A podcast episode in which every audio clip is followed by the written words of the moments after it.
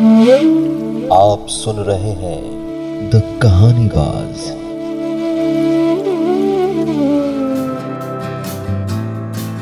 नमस्ते दोस्तों, स्वागत है आपका एक बार फिर से द कहानी बाज के कहानियों में।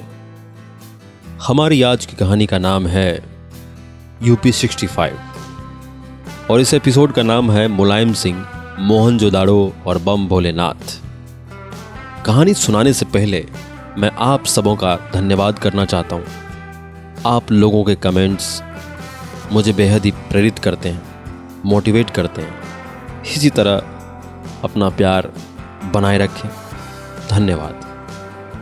आइए, चलते हैं आज की कहानी की ओर।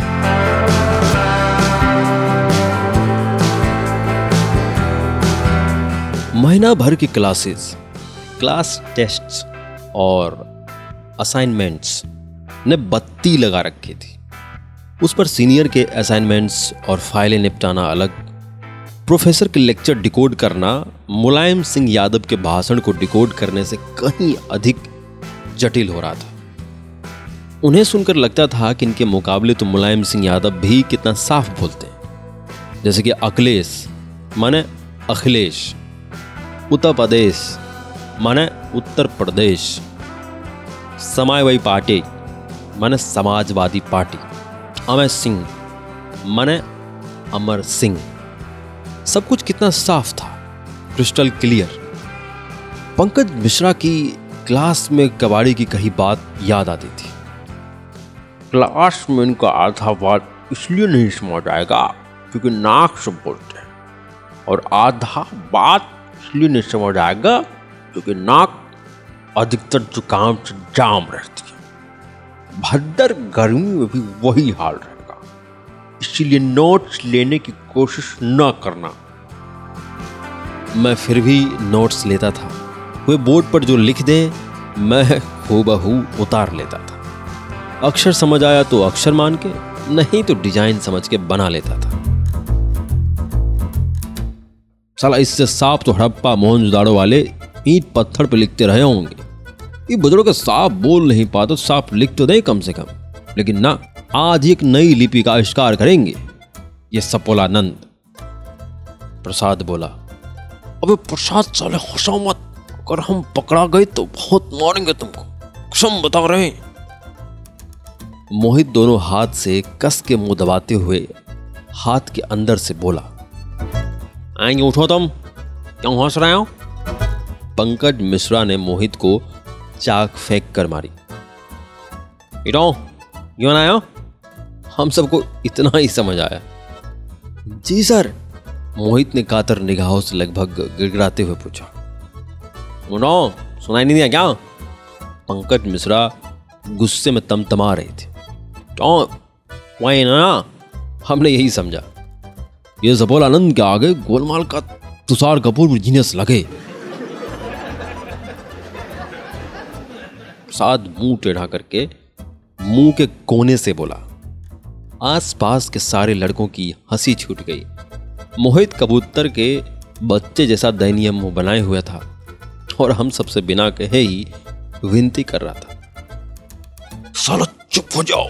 काहे पंकज मिश्रा के ताप को हवा दे रहे हो? सालो। पंकज मिश्रा गुस्से से पागल हो रहे थे। उन्होंने दो तीन और लोगों पर चाक फेंकी। कुछ कुछ बड़बड़ाए पर चूँकि हम समझ नहीं पा रहे थे, इसीलिए गुस्से में बोर्ड पर बड़ा बड़ा लिखा you get out suspended for ten days Mohit बेचारा प्रसाद को घूरता हुआ क्लास के बाहर चला गया। पंकज मिश्रा का गुस्सा ठंडा हुआ और उनको वापस सांस आने लगी। पंकज मिश्रा दोबारा ब्लैक बोर्ड रंगना शुरू हो गए। ऐसा लगता था कि उनके पास कोई सुपर पावर है। ब्लैक बोर्ड पर जिधर खाली जगह देखेंगे, उधर माइक्रो इलेक्ट्रॉनिक्स के महामंत्र लिख मारेंगे। उनके जवाब में, मैंने ये सुपर पावर हासिल कर ली थी कि मैं बोर्ड पर जो भी लिखा देखूँगा, उसे कॉपी पर हुबहू छाप दूँगा। यदि वे डॉक्टर जकाल थे तो मैं शक्तिमान, वे राका थे तो मैं साबू, वे नागदंत थे तो मैं नागराज, वे दुर्गति थे तो मैं कैप्टन व्योम हार नहीं मानूँगा, रार नहीं ठानूँगा का मंत्र दिमाग में जपते हुए मैं भड़ा भड़ फ़ोटो कॉपी करते जाता था। एक के बाद एक टीचर बदलते जाते थे, लेकिन मेरी कलम रुकती नहीं थी।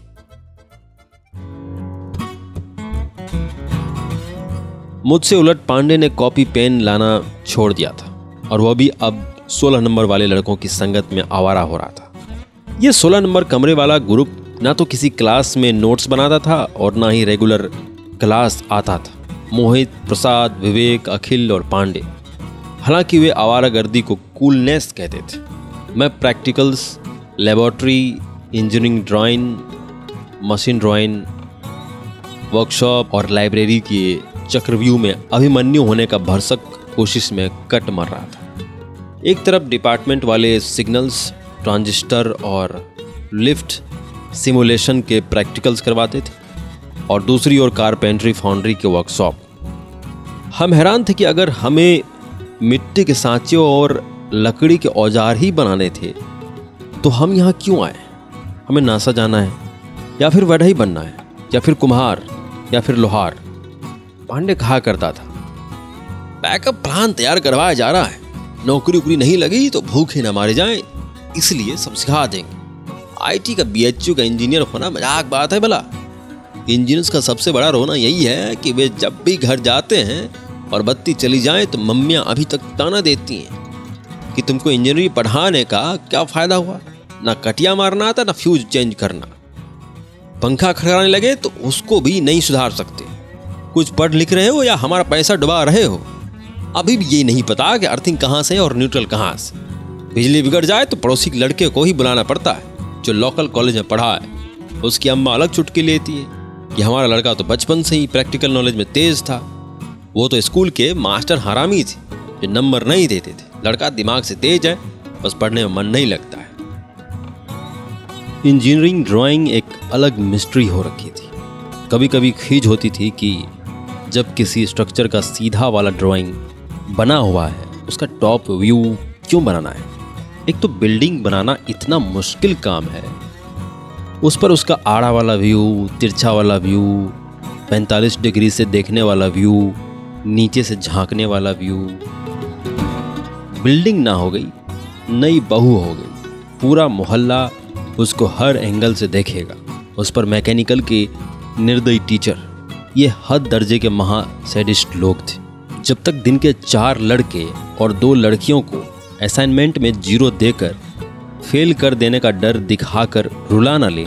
इनको रात की खाई हुई तरोई और रोटी पस्ती नहीं थी। काले खान समूचे मैकेनिकल के सबसे अधिक निर्दयी प्रोफेसर माने जाते थे। अल्लाह जाने इन्हें लड़कियों को रुलाने में क्या सुख मिलता था खास तौर पर सुंदर लड़कियों को। कबाड़ी कहता था, पैंतालीस हो गए हैं, आज तक कुमारे हैं।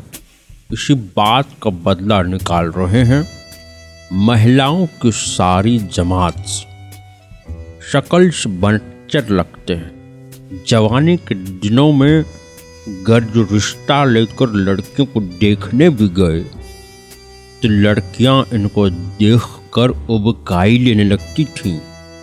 एक महिला तो इनको साक्षात देखकर चीख पड़ी, हाय अल्लाह, ये क्या है? बस इसी बात का बदला निकाल रहे हैं।